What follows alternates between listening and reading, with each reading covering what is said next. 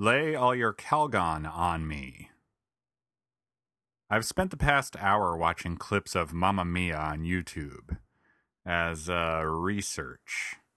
For what, I'm not sure. I'm sure it'll come in handy someday.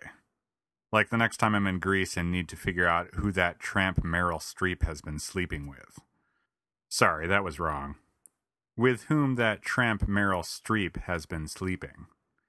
Much better. At the moment, I've got Voulez-Vous stuck in my head. The film version, not the original Swedish pop sensation version. Although both are very catchy. I should know, I've been alternating between the two of them for 20 minutes. Again, for research. I had managed to avoid Mamma Mia in all its forms until a few hours ago when I got Mia'd, or is it Mama'd, at the laundromat. This particular laundromat has a history of subjecting me to things to which I normally wouldn't be exposed. Movies, mostly. Dryer sheets, too, though. Laundromats are sort of the great equalizer here in New York. Whether you do your laundry yourself or drop it off to have someone else do it, at some point you're going to step foot in a laundromat, and inevitably some are better than others. Well, I shouldn't say better. Better is subjective. Interesting might be more appropriate, although batshit crazy works in some cases as well. Like Mamma Mia's Sophie and her three potential fathers, I've had three laundromats in New York, each with their own distinct personalities. Cosmos Laundromat is the Colin Firth of the group. In Mamma Mia, he's a British banker with a lot of money. In the East Village, it's a vaguely Latino laundromat that costs eight quarters per load, and the dryers only get you six minutes per quarter.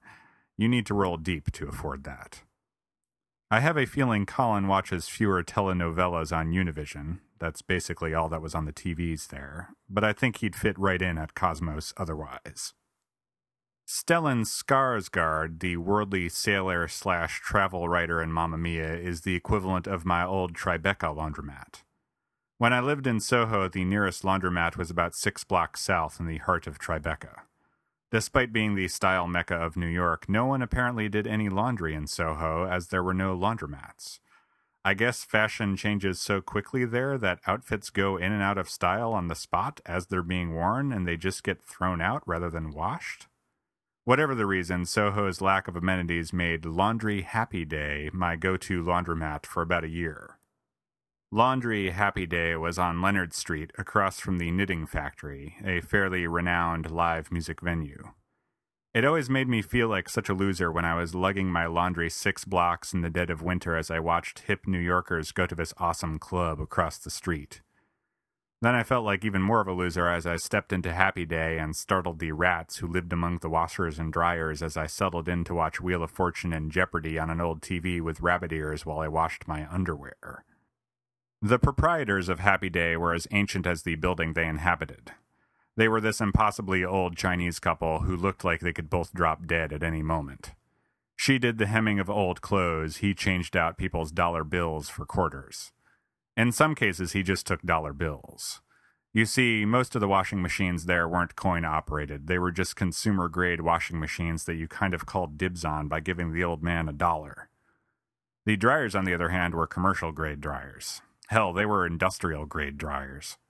Hell, they were from hell. They were Satan grade dryers. Seriously. One of the dryers had a crack near the coin mechanism in such a way that you could see into the inner workings of the dryer. Inside, you could see an actual fire heating up the tumbler. I'm not joking. Ancient Chinese secret indeed. Sadly, sometime in the past couple years, Laundry Happy Day closed.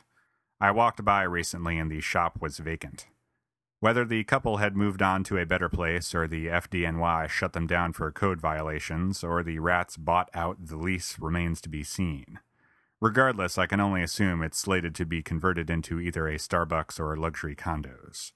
Possibly both. That brings us to my current laundromat, played by Pierce Brosnan? I can say with some degree of confidence that Pierce Brosnan has never been compared to a laundromat. For about a year, the only thing playing on the TVs at Sunbright Laundromat was Will and Grace Season 8, Disc 2. The ramifications that had on my psyche is another story for another time, but suffice it to say, I presume the only reason they stopped playing the disc is because it played for so long the data itself spun off the surface and the disc itself disintegrated. The most defining feature of Sunbright is its extremely high ratio of broken washers and dryers to functioning ones. It has to be approaching one to one. The ones that do work have become increasingly finicky over time, while the broken ones lie there dormant, stacked up against the walls of the laundromat, slowly encroaching upon their more useful brethren. Sunbright Laundry is a perfect Pierce Brosnan analog, actually. In Mamma Mia, he plays Sam, the New York City architect.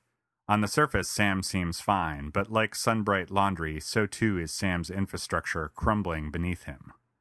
His heart remains shattered from a broken engagement years ago, and his future is uncertain. Yet, like Sunbright, he marches on, unaware of what's to come, but hopeful for a brighter tomorrow. Thank you, Sam, for inspiring us all. Wow, I almost believed all that bullshit I just wrote there. Not bad, Rafferty. I knew this Mamma Mia research would pay off someday.